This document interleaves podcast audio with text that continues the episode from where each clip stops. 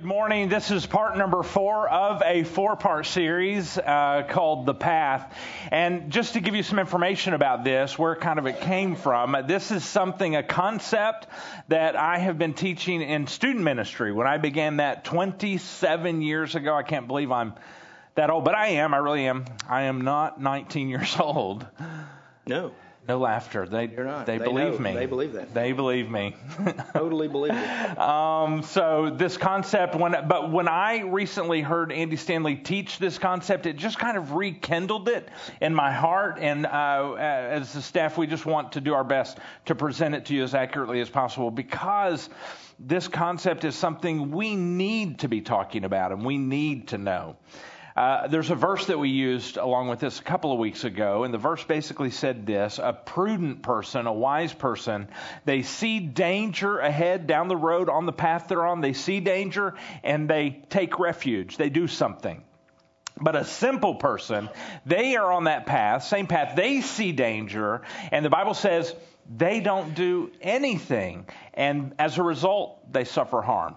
And so that's kind of part of this principle. The principle of the path says this Your path determines your place. Your path, not your intentions, not your hopes. Even if you're on a path and you say, God, please do this, but if you're on a path headed this way, your path determines your place, not your intentions, not your hopes, not your dreams, not your prayers. Your path determines your place. And today we're going to be adding to that. But before we do, let me then let you know what we talked about. The next week, we learned from this verse that I just read, we learned that there are some warning signs. If you're looking, if you're on a path and you see warning signs or someone in your life warns you, hey, there's danger ahead, then you have to do something about it if you want to stay on a good path following God. And last week we said, even if you are the wisest person in the world, the smartest person in the world, you don't have everything you need to stay on a path of following God. Even if you're the wisest, the smartest, the person with the most common sense, it's not enough. That's what we talked about last week. Because we need actually, even if we have all of those things, we still desperately need God in every single decision because we don't have time to waste. We don't have time to waste. So either we work with this principle of the path or we break ourselves against it. We don't really break the principle, we break ourselves against the principle. The path determines your place. The path, not your intentions, determine the place. And that leads us to today as we're going to finish that phrase that's the principle of the path. So we know the path determines our place, but whatever gets our attention picks our path. That's the last of the, the principle of the path. Your path determines your place, but whatever gets your attention picks your path. We use phrases like something got my attention, or something grabbed my attention, or something captured my attention. And usually, when something grabs our attention, captures our attention, then our life, we may be headed one direction, but when it captures our attention, it pulls us in a whole new direction. That's kind of the image there. In my life, let me give you a couple examples of this. I know when I was a teenager, my life, something really happened and my attention went in a whole new direction. And that's the direction my life went in. And that's related to what I learned from my youth minister as I was a teenager. And, and my life was radically changed in an amazing way because my youth minister, my student minister helped my attention shift as my life began to pursue God that's one way that where I had a radical change of attention and my life went with it. Let me give you another way. In my adult life, in 1995, that's when Rick Warren published the book, The Purpose Driven Church. Not The Purpose Driven Life, that came later. This was called The Purpose Driven Church. It was really geared toward pastors and church planters, eh, although obviously anybody can read it and be encouraged. But specifically, as, as a as a you know as a staff person, as a minister, as a pastor, I, that this was something that radically changed my attention and therefore the direction of my ministry years ago, way back in 1995, because of what was in that book and how God used Rick Warren to dramatically change the direction of my ministry. And a lot of that has to do with even how I do things today and, and because of what God planted in my life and moved my attention. Good things, amazing things for me. That was just me personally. But we've all had probably some things in our life that have, uh, have our, our attention has shifted and great things have happened. And for you, for some of you, Stuttgart Harvest Church is one of those things. The Stuttgart Harvest Church possibly helped you refocus and helped you uh, give your attention, helped you pay attention to some really critical things you needed to in your life, your relationship with God, and your life is beginning to radically change. You're seeing a difference in your life because Stuttgart Harvest has helped you change that. As your attention goes, that's the direction your life goes. But if you're like me, you've also got some things in your life where your attention was captured.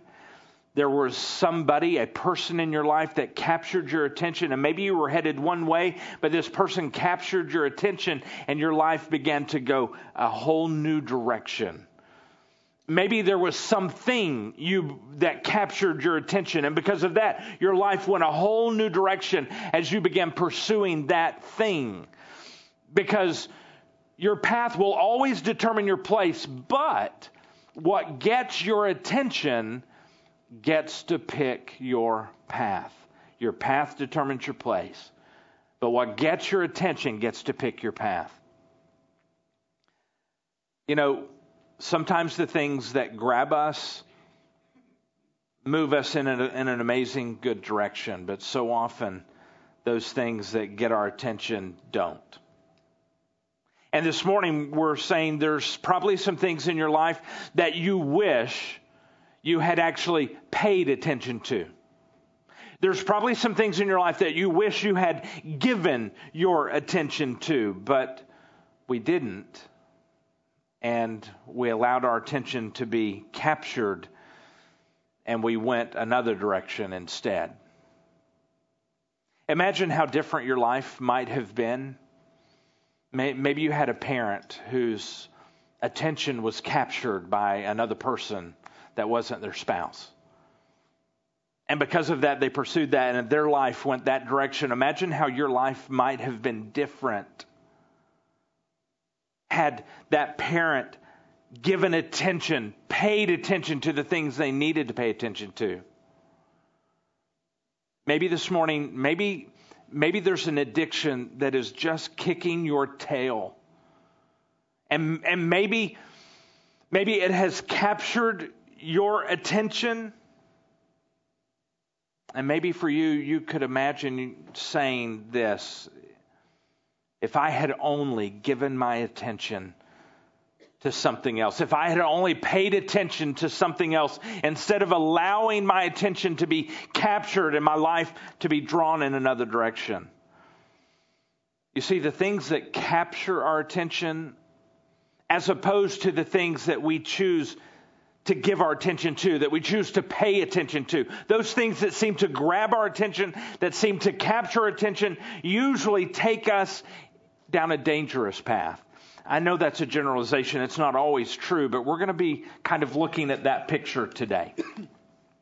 Yeah, when we, where I'm going to jump in is first of all, we know that everything that we talk about on Sundays has something to do with God's relationship with us or our relationship with God. And, and here we are talking about a very, very personal God who desires uh, you to get to the right destination or the right place in every area of your life. And where we're talking about um, the, the path leading to the place and our attention determines our path. And we were kind of going through who is a character or an individual from the Bible that probably best can describe today and, and our what we struggle with on a daily basis and our path as we head to our eventual destination. And, and the one that we were able to kind of hone in on is the life of King Solomon.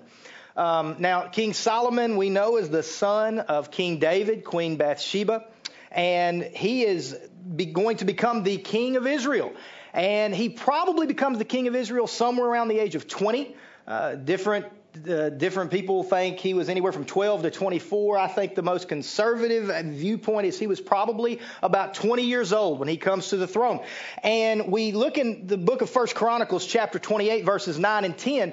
We see King David, Solomon's father, giving him this last little bit of advice on just this last little bit of snippet of wisdom on here is how you need to proceed with your life. And this is actually on David's deathbed. I mean, David is about to die, and he brings his son Solomon, who's going to uh, become the king of Israel following his death. And in 1 Chronicles chapter 28, starting in verse 9, he says, And Solomon, my son, learn to know the God of your ancestors intimately. I'm going to be coming back to that several times this morning. Learn to know the God of your ancestors intimately. Worship and serve him with your whole heart and a willing mind, for the Lord sees every heart and knows every plan and thought. If you seek him, you will find him, but if you forsake him, he will reject you. So take this, so take this seriously. The Lord has chosen you to build a temple as a sanctuary. Be strong and do the work. David is giving Solomon this last little bit of deathbed fatherly advice. And he's saying, if I could tell you one thing, it is this follow uh, the ancestors, uh, the, the God of your ancestors, and follow him intimately. In other words, Solomon, keep your attention on God. That is where your attention has got to stay. If your attention stays on God, your attention will choose your path, and your path will choose your eventual destination. And in the beginning of Solomon's life, in the beginning of Solomon's reign, Solomon heeded those words. He heeded those words of advice. In fact, we find out in the uh, in the book of First Kings, Solomon. Um, the Bible tells us in verse three, chapter three, verse three. Um, it says Solomon loved the Lord and followed all the decrees of his father David, except that Solomon too offered sacrifices and burned incense at the local places of worship. At this point in Israel's history, the temple is yet to be built. The house of God has yet to be built in the nation of Israel. And the reason was not that David didn't want to do it. David desperately wanted to build the temple, but God said, no, it's, it's not your job. You've been a man of war, and I'm not going to give you that responsibility, that opportunity. It's going to fall to Solomon. It's going to fall to your son. So this is before Solomon begins the building of the temple. And we know that the building of the temple took place at about the fourth year of Solomon's reign. So Solomon's somewhere probably 21, 22 years old. And the Bible tells us in verse 4 that it, tells us that he's going to worship and he's going to offer burned uh, uh, sacrifices to God. And the Bible tells us that the most important of these places in verse 4 was at Gibeon. So Solomon went there and sacrificed 1,000 burnt offerings. Verse 5 That night the Lord appeared to Solomon in a dream, and God said, What do you want? Ask, and I will give it to you. Basically, what we have here is God coming to Solomon in a dream and basically saying, Solomon, here's a blank check. I've signed it. Fill it in. It's yours. What do you want? Anything. Whatever your heart desires, I'm going to give it to you. That's a pretty powerful, uh, pretty exciting opportunity that Solomon finds himself in. I mean, he's been giving a blank check by God.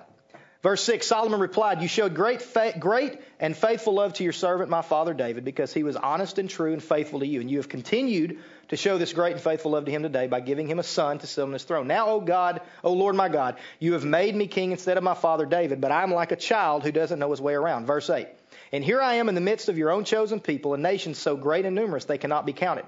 Give me an understanding heart so that I can govern your people well and know the difference between right and wrong. For who by himself is able to govern this great people of yours? Verse 10, the Bible says that the Lord was pleased that Solomon had asked for wisdom. He was given a blank check and Solomon asked for wisdom and discernment. Now, that is not a surprise to anyone that knows the story of Solomon. Likely, when you came in this morning, if we would have done a quick poll as everybody came in and said one word to describe Solomon, most people probably would have said wisdom. And, and, and without a doubt, Solomon was probably, I guess, the wisest man that has ever lived. And he was definitely the wisest man that lived in this day and time. Solomon was giving an, given an unbelievable gift by God. But remember, his attention was focused solely on the God of his ancestors. In fact, we know that because of Solomon's wisdom, the kingdom of Israel grew in wealth, it grew in power, prestige, reputation. We know that Solomon wrote the book of Proverbs. We know that he wrote, of course, Song of Solomon. We know he wrote toward the later, latter What are you, 14? Yes. It's because 19. Excuse me, I'm 19. we know that in, later in his life he writes the book of Ecclesiastes. Solomon gave God his full attention. And as a result of that, Solomon's path was leading him into a place that we'll find out later brought Israel to its zenith Yeah. of power. So let's look at some of that wisdom in the Song of Solomon. No, no, not today. 14, man. Proverbs, we do want to look at some of that wisdom that Solomon had because God gave it to him. Did you did you sit in the back of church and highlight, you know, and stuff? Song on of Solomon in the back? on a slow Sunday morning? Yeah. Absolutely, Those I specific did. wor- yeah, go ahead. Yeah, Okay. That's why we have a dark theater, so you can't read Song of Solomon. You got to read what we're reading, right? So, let's get a glance at this wisdom. It's the principle of the path, and here it is. Proverbs chapter four, verse twenty-five. Solomon saying this with his wisdom that God gave him. He said, "Look straight ahead." Fix your eyes. In other words, he's saying, fix your attention, pay attention, give attention, fix your eyes on what lies before you. Verse 26. Mark out a straight path for your feet. Stay on a safe path. Verse 27. Don't get sidetracked, he says. In other words, choose to pay attention. Don't let your attention get captured or grabbed He's saying choose to pay attention straight ahead of you. Keep your feet, he says, from following evil. As if he were writing to a young man and a young man said, listen, Solomon, King Solomon, why should I look straight ahead? Why should I pay attention to what's in front of me? And it's as if Solomon is saying the principle of the path, saying, your path, young man, your path determines your place. But but whatever gets your attention is going to choose or pick your path for you. Generally, what gets our attention's in front of us. Solomon's saying, listen, pay attention. What grabs our attention is off to the sides, right? What captures our attention. You know, last week we said this Solomon's saying, fix your eyes. You know, pay attention bring God into all of these areas, these ways of your life. In every single way of your life, bring God into it. Choose to pay attention. And you know what happens? He will make your path clear. Fix your eyes. Give your attention to this. Pay attention to this. Don't let it be captured. Because where your attention goes, there goes your life.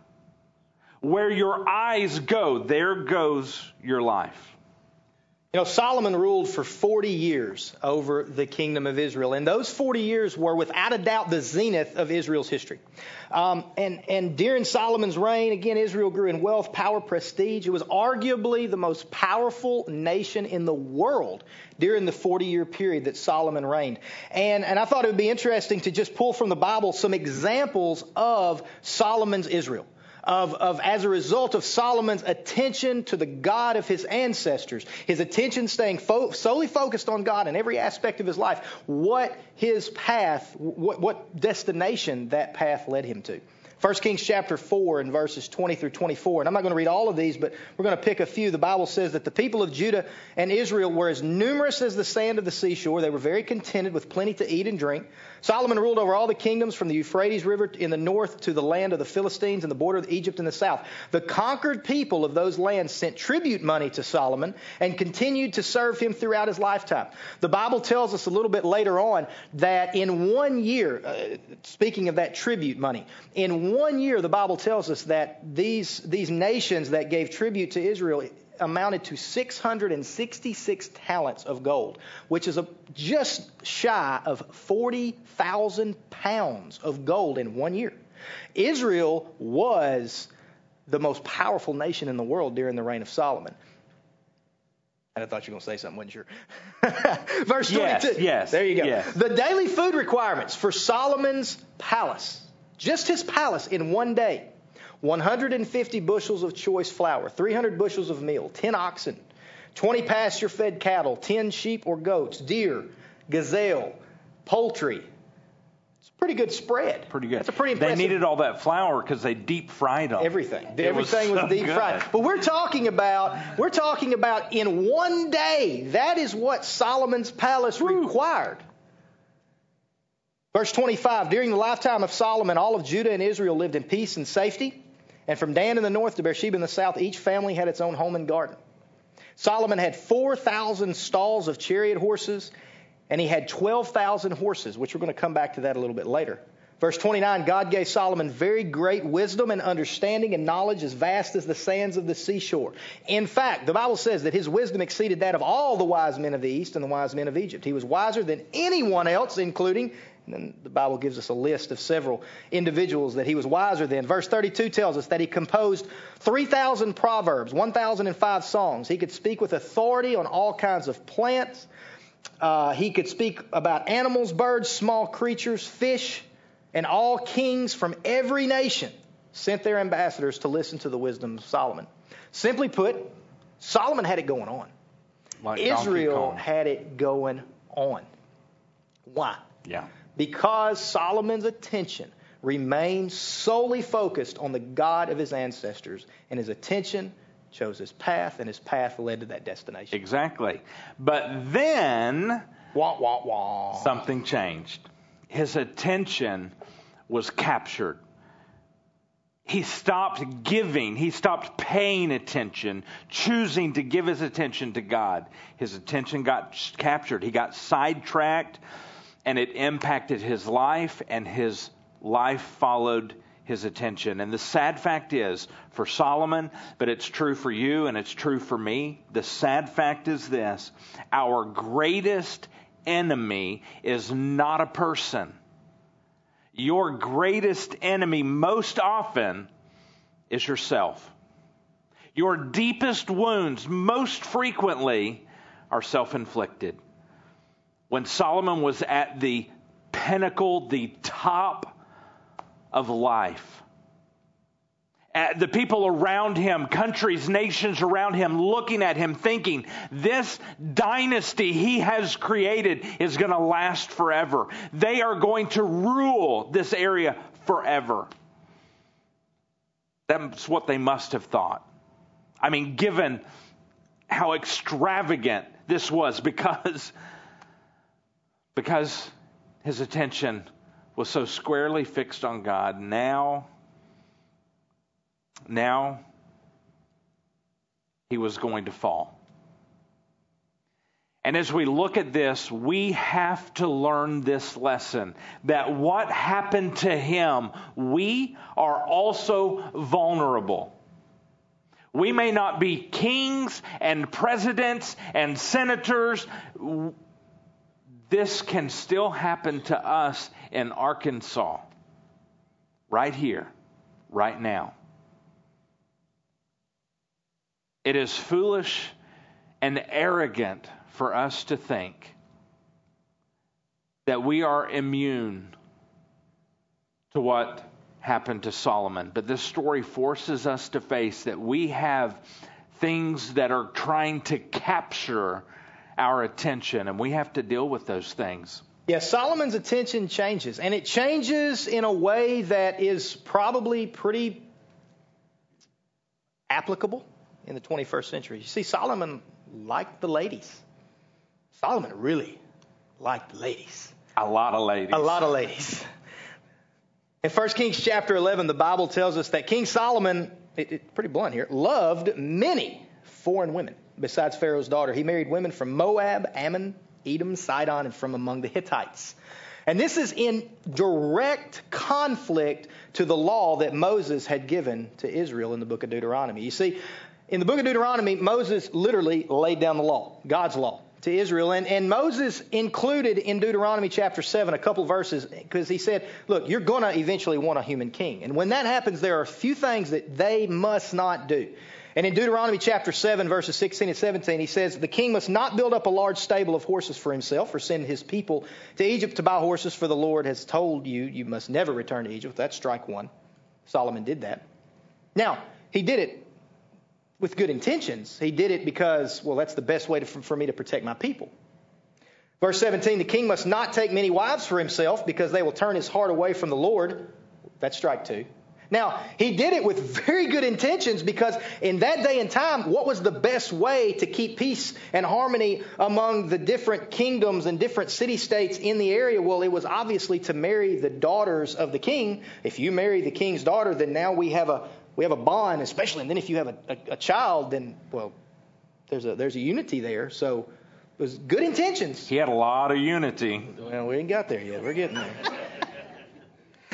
And then the Bible in verse 17 continues and says that he must not accumulate large amounts of wealth in silver and gold for himself. Strike three. Because remember, in one year, almost 40,000 pounds of gold in tribute.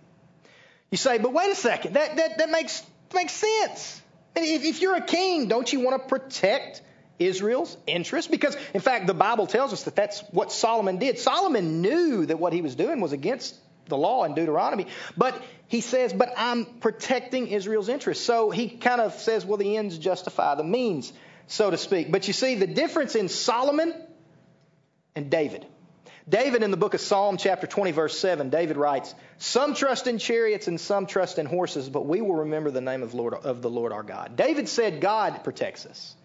No chariot can protect us. No marriage with, uh, with, with, with other kings and city states can make a difference. No amount of wealth and money can make a difference. It's God that protects the nation of Israel. You see, yes, did Solomon's interest turn to foreign wives? Absolutely. In fact, if we continue on to verse 2 and 3, the Bible says that the Lord had clearly, clearly instructed the people of Israel, you must not marry them because they will turn your hearts to their gods, yet Solomon insisted on loving them anyway. Verse 3, he had 700 not 70, not seven, 700 wives of royal birth and 300 concubines. So, earlier, Solomon liked the ladies. That's an understatement. But, again, the intentions were kind of pure. I'm sure they weren't totally pure, but they were kind of pure. We see over the course of Solomon's life a slow change in his attention. In the beginning of his reign, Solomon's sole attention was to the God of his ancestors. Every decision Solomon made, God was somewhere in the middle of it. As Solomon's 40 year reign continues, we're going to see that by the end of it, we can't even recognize the Solomon at age 60 as opposed to Solomon of age 20. Yeah. You know, at some point, this was no longer for Solomon about status. At some point, it was no longer about sex. At some point, this was about a sickness that Solomon had in his soul because the Bible tells us. It continues. It says, and in fact, they, talking about the wives, they did turn his heart away from the Lord it, they captured his attention, and that's where his life went. Why? Because our path determines our place. And whatever gets our attention, that's what picks our path. It's like when you're teaching your child, your teenager, to drive. Scary moments, I know. But when you teach your child to look in the, the, the, mirrors before they change lane, but that's not enough, that you have to turn your head and actually look into the lane beside you so you can pick up your blind spots, right? And what happens every single time when you teach them that the first time? They have a hold of the wheel and they look to the blind spot and they turn the wheel to go with them, right? They do it every single time. You have to train them not to do that, but that's what happens. And that's what happens with our attention. Whatever gets our attention, that's exactly where our life goes, and that's what happened here to Solomon. These ladies captured his attention. Now, on the surface, we say, well, it was, it was the women that took Solomon. But really and truly, it was Solomon's trust and confidence in his own wisdom and intelligence. Because Solomon says numerous places, I can handle this. The Bible tells us that Solomon said, Yes, I know the law said that, but it really doesn't apply to me because I'm pretty. You know, God did give me the gift of wisdom. So it's really Solomon's uh, arrogance that, that, that is his downfall. Now, I'm going to finish up here by kind of giving you a picture of Solomon's downfall. Now remember, this is the same Solomon that just roughly 40 years prior built the temple, just 40 years prior, had built Israel to the zenith of its power. And this is where we pick up Solomon in verse 4. In Solomon's old age, they turned his heart to worship other gods. As Solomon grew, as he got older, his heart began to slowly turn away and get further and further away from God. It wasn't an Uh, overnight thing, it was a process. Instead of being completely faithful to the Lord his God as his father David had been, as his father David had told him.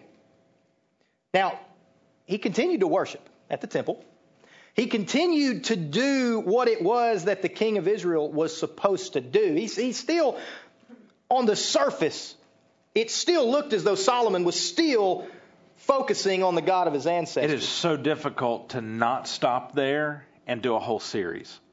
Because that well, we've got 15. Minutes. We can't do it. That that is where we find ourselves, though, isn't it? So many of us, all of us, myself included, at times in our life, have tried to do both. I, I can pay attention to her, and I can follow God at the same time. Let me give you an example. When Solomon, the same Solomon wrote Proverbs and Song of Solomon. He's sang it. He sang that. He also wrote a book called Ecclesiastes. And, and we know that he wrote Ecclesiastes later in his life as his life was beginning to, the attention was beginning to focus. And I actually didn't even have this in my notes. And, and I wanted to, this is one specific verse from the book of Ecclesiastes. And, and you tell me what, this is Solomon talking. This is Solomon's heart. What does this say about Solomon's heart? It's in Ecclesiastes chapter 1, verse 14. I observed everything going on, on under the sun, and really, it is all meaningless, like chasing the wind. That doesn't jive with the Solomon that we talked to in the beginning, or talked about in the beginning of this message. You, his heart is changing. It's happening slowly, but his heart is changing. And we can see it. If you read the Ecclesiastes, it is very different from the Proverbs. You see a very different Solomon when you read the Ecclesiastes as opposed to the Proverbs. Um, verse 5, Solomon, and then, again, just to kind of further illustrate, yes, he was still worshiping in the temple. Yes, he was still doing all of those things. He wrote a book of the Bible toward the end of his life, Ecclesiastes. Solomon worshiped Ashtoreth the goddess of the Sidonians, and Molech, the detestable god of the Ammonites. Now, Ashtoreth was a goddess of sex and fertility, whose worship involved lascivious rites and worship of the stars. Verse 6 In this way, Solomon did what was evil in the Lord's sight. He refused to follow the Lord completely as his father, as his father David had done. Again, the attention is beginning to shift. Verse 7 On the Mount of Olives. Now, if you know anything at all about the Bible, you know that the Mount of Olives, pretty important location. There's going to be a pretty big event take place at the Mount of Olives sometime in the future. On the Mount of Olives, east of Jerusalem, the Bible says that he even built a pagan shrine. He sponsored it, he paid for it, and it would stand for 300 years. And it was built by the same Solomon that we talked about at the beginning of his reign. And it was built for Chemosh, the detestable god of Moab. This uh, and, and, and another for Molech, the detestable god of the Ammonites. By the way, Molech worship of Molech involved human sacrifice, especially of children. Solomon has completely went in a different direction. Now, he's still holding on to the God of his ancestors. He's still got like a toenail over here. But his true attention has begun to has really almost completely changed. Verse 8 Solomon built such shrines for all his foreign wives to use for burning incense and sacrificing for their gods. Simply put, the Solomon at the end of his life, at the end of his 40 year reign, we cannot even recognize, as opposed to the Solomon we talked about when he was in his 20s and 30s, and the Solomon that took Israel to the zenith of its power and prestige. Yeah. And it's all because his attention was captured. His attention was captured, and that picked his path for his life, and that landed him in a very specific place. We don't even recognize this Solomon compared to the Solomon who said, God, I, I, need your wisdom. Who can lead such a mighty nation? Your nation, God, I need your wisdom to do this. we don't recognize this guy, do we? Because something captured his attention, his attention picked his path, and his path led to a very specific place. In fact, the place that it led to was not just a devastated life for Solomon, but it also devastated the entire nation. It devastated the nation. The truth is here that the nation was ripped apart after Solomon. Because of what Solomon did, the nation was ripped apart. It not only devastated him, it not only devastated his nation, but this path also had impact and influence on his son. The son of the wisest man to have ever lived, wisdom given to him by God. You would think his son would have this wisdom, right? That it would be there. He was around it, he saw it, he was taught it. But no, his son was quite the idiot. And his son became king after Solomon. And because of the decisions of his son, that's when it all erupted and the nation was obliterated, divided. They would never be the same. And it all happened because something captured the attention of Solomon. He stopped paying attention to what he needed to. He stopped giving his attention to where it needed to be, and his attention was captured, and that set his path for his life, and he went down that path, which led to a very specific place, and it was devastating. The impact of sin, the impact of this path was tragic a relationship, his, his relationship with God was derailed. And it didn't just impact him, but it impacted his family, it impacted the entire nation. The person that could have been great, could have been amazing, his life dissolves into a sigh when we don't guard the attention of our heart, even the wisest person in the world is capable of very stupid decisions that impact them and their families dramatically. Just like Solomon impacted him, his nation, his son. And even though King Solomon never faced a battle from another nation, never had his foot on the battlefield, he lost the battle of his attention and it destroyed the nation. The same thing can happen for us because your path will always take you to a very specific place. Always. And whatever gets your attention will always pick your path for you. So here's some questions as we end today. The first question is this What has captured your attention?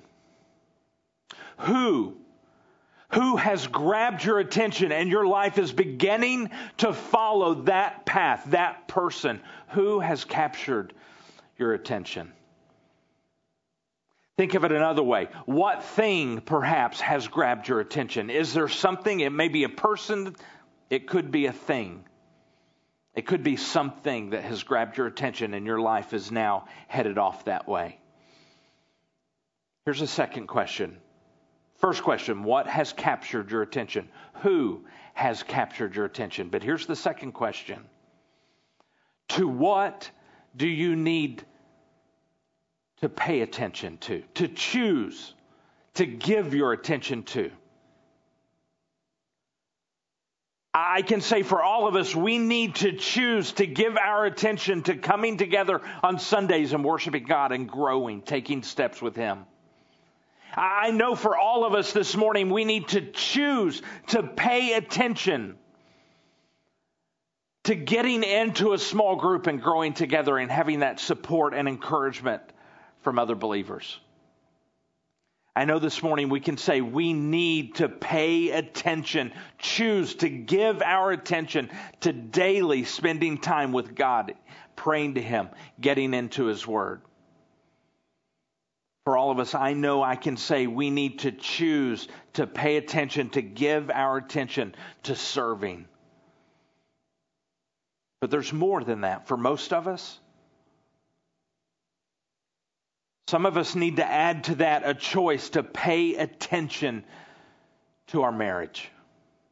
Some of us need to add to that a choice to give our attention to our family. Some of us need to add to that to pay attention to our family finances. Some of us need to add to that to choose to give our attention to encouraging the spiritual growth of our children. We need to make a choice. And the question is this what do you need to choose? In giving your attention, what do you need to choose in paying attention? Two questions this morning. Because we know that our path determines our place, and we know whatever gets our attention always chooses our path for us. And God was so gracious to give us this information thousands of years ago as he had Solomon write it down. It's in our scriptures. Now, here's the truth as we finish this this morning. Here's the truth. This morning, if you don't choose to pay attention, if you don't make the choice to give your attention and instead allow it to be captured, there will be a moment that you will go back to this with your mind and you will say, I wish I could go back and relive this. I wish I could go back and redo this. I wish I could go back and do it over and pay attention and give my attention instead of it being captured. I wish I could. But the truth is, we can't go back. We only have right now. And as soon as we finish this next song that we're going to do, and I close this in prayer, as soon as we do that, you are going to go back into your life, and everything, everything in your life is the very same way you left it when you walked into here this morning. And it's going to stay the same unless you do something about it. Whatever gets your attention gets to choose your path. And your path will always determine your place. Maybe you need to lay these principles out before God this week. Maybe you need to get His help to do something different. What has captured your attention? And where do you need to make a choice to pay attention and give your attention. Let's pray. God, we need your help so that we don't have to live lives of continual regret. God, we need your help.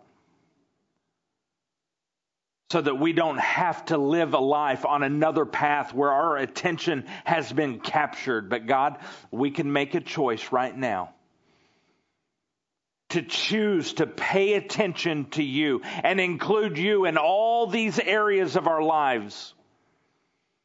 We can choose to give you attention and we can choose to give attention to our marriage and to our children, to our finances. God, we can make a choice to pay attention or we can just simply live with our attention captured and our hearts moving away from you.